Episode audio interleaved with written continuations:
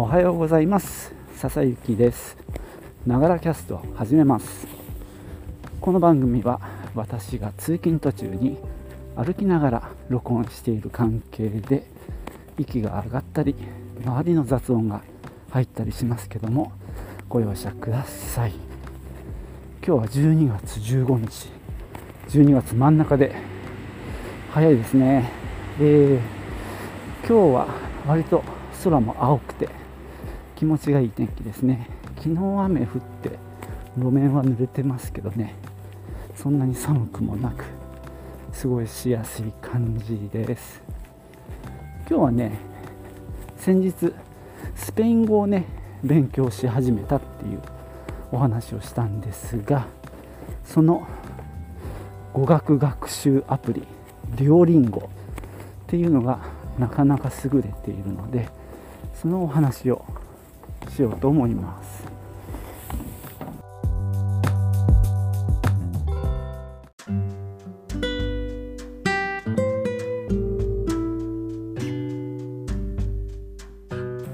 このデュオリンゴっていうアプリは、えー、っと国産じゃなくってね海外製だと思うんですけども英語はもちろんですがドイツ語フランス語中国語韓国語日本語までありますね。でユーザーも本当にいろんな国の方が参加してます、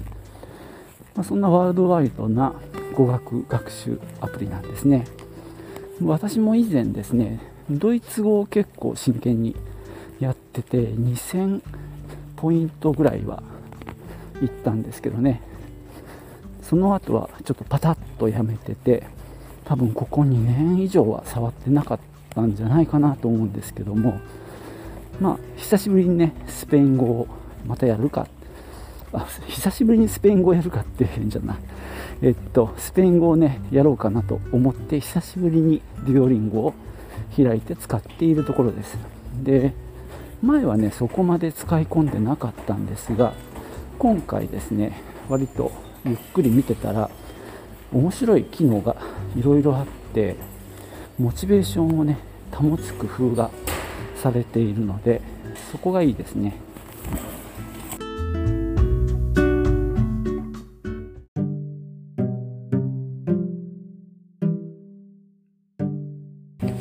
えー、って今ねハマっているこのデュオリンゴの機能なんですけどもいろいろねバッジがもらえたりするんですけどもハマってるのはえっ、とねリーグ式なんですよね。なんかねシルバーリーグとかブロンズリーグゴールドリーグとかこうだんだんそのリーグが上がっていくっていう設定になってるんですね。でえー、っとまあ多分毎週週末に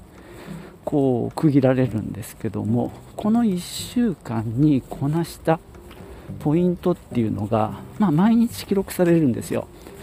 今日は例えば100ポイントだったとか40ポイントだったとか。でそれの累計をしてって今週のまあランキングがね常に表示されています。で上のリーグに上がるには上位例えば15位に入ってればその上のリーグに行けるんですよね。なので僕も今まで2つリーグを上がってきて今ゴールドリーグっていうところにいます。で次がねサファイアリーグっていうんですけどもそこに入るにはなんか上位10人みたいでそこに滑り込めればサファイアリーグに入れる。そんな仕組みです、まあ、そこに入ったから何があるかっていうのは謎なんですが単にせっかくなら上に滑り込みたいっていうねあの何でしょうね。これ人間の欲望にうまくマッチしてると思うんですけどね。で例えば1レッスンこなすと、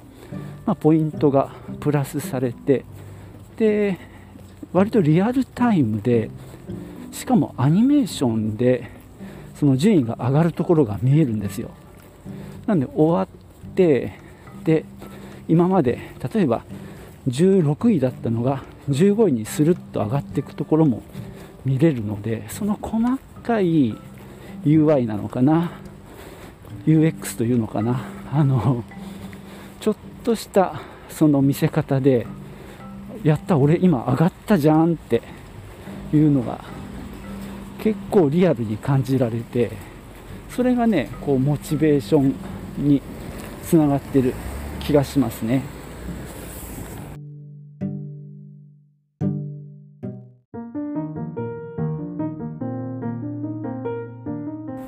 そうやってねランキングを表示してでまあ上のリーグへに行きたいというねこの欲をうまく刺激しているわけなんですけどただなんだろうそれがねこう競い合ってるっていうかなんだろううんちょっと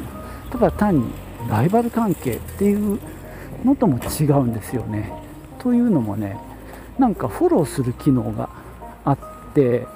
で、まあ、気になる人をこうフォローできるんですよ。そうすると、まあ、例えばその人が何かいいことがあった時例えば誰々さんがゴールドリーグに上がりましたっていうのが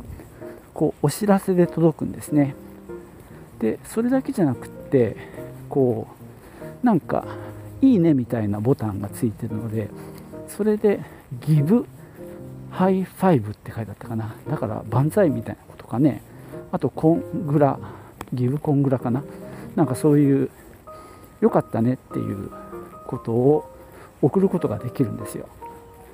で逆に私のなんかいいことがあった時もその僕をフォローしてくれてる人がいたらねそれをそうやってまた良かったねっていうのを送ってくれるっていう機能がありまして。で以前は全く使ってなかったんですけど今回はなんとなくですね自分の周りにいる人たちで一つはこの日本人だなって分かる名前の人をフォローしてあとはそうですね同じスペイン語を学んでる人をフォローしたりしていますんで今どうだろう67人フォローしてるのかな。で、まあ、その人たちのこの1週間のそのポイントの折れ線グラフも見れるんですよ。そうするとしかもね自分のとの比較が出るんですよ。なのでこう A さんをタップするとこの1週間の A さんのこう進行具合が分かってね1週間前月曜日はこうで火曜日はこうでって折れ線になってるのね。で同時に俺がどこに同じように表示されるのでああ俺よりもこの人すげえ頑張ってるなとかあこの人最初の2日頑張ってあとはお休みしてるなとかそういうこともなんとなく分かるのね。でこれがね1週間っていうあたりがいいなと思うんですね。それ以上情報があってもね処理しきれないので。でまあそんな感じでこのフォローしてる人、まあ、それ以外の人も見れるんだけどね。そうするとまあどっちかっていうと自分より頑張ってる人をフォローしたりしてあのそうだね。まあ、そういう人のあの、まあ、頑張りを励みにしたり。でさっき言ったようにまあいいねみたいなものを送ったり送られたりしてなんとなくそれ以上のコミュニケーションはないんですけども、まあ、一緒に学習してるなっていうそういう感じをなんだろうね疑似的に持つことができるようになってるのもこのデュオリンゴの面白いところですね、まあ、今回その機能を使って意外にこう励まされている自分がいたりしていいもんだなと思ってます。ただねこの機能を使ってる人がほとんどいないね。まあ僕も最初の頃は全く気にしてなかったんですけども、まあ、僕今回はねそうやってちょっと周りの人を気にするようになってでそういうなんだろう本当にちょっとした交流があるので、まあ、それがね励みになるのでちょっと楽しい気持ちでやってます。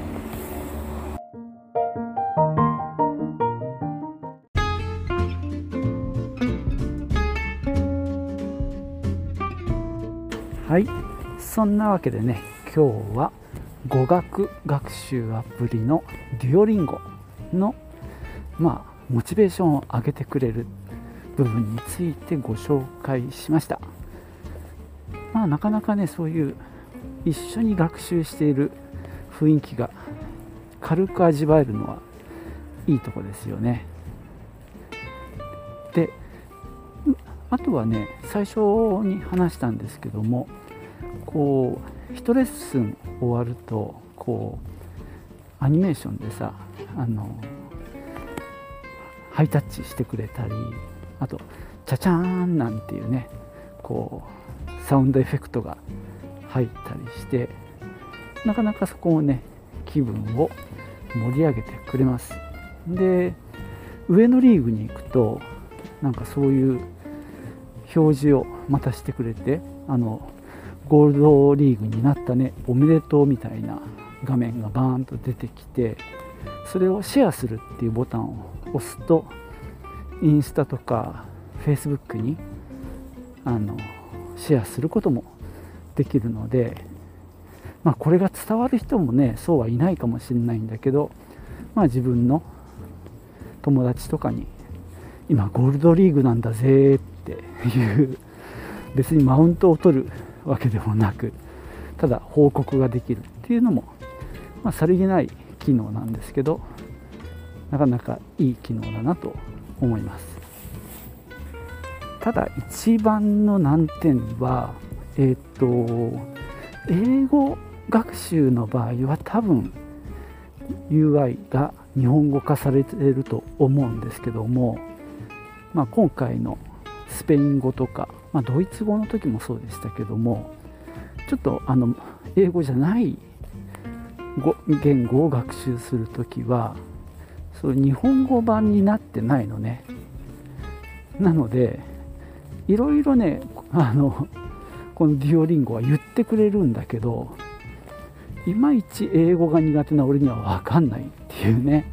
非常にここは残念です。なのでなんかバッジみたいなメダルみたいなものとかあと宝石をゲットするとかなんかいろいろなモードが実はあるんですけどもその意図がいまいちわからない。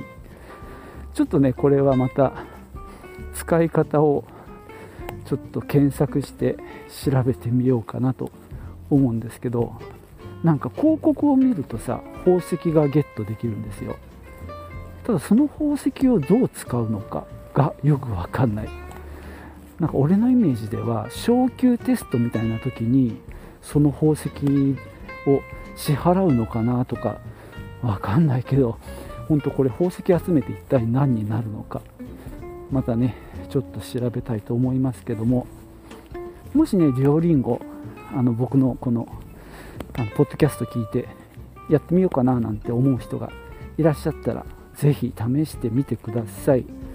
でもしね英語に興味がある方なら是非英語をやってほしいと思います。そしたらね日本語化されてるのでそのいろんな仕組みがわかるんじゃないかなと思います。まあ、逆に俺も英語やりゃいいんだよね。英語をちょっとやってみてそうするとデュオリンゴの言いたいことが俺もわかるかもしれない。なんちゃってね。はい。そんなわけでね今日は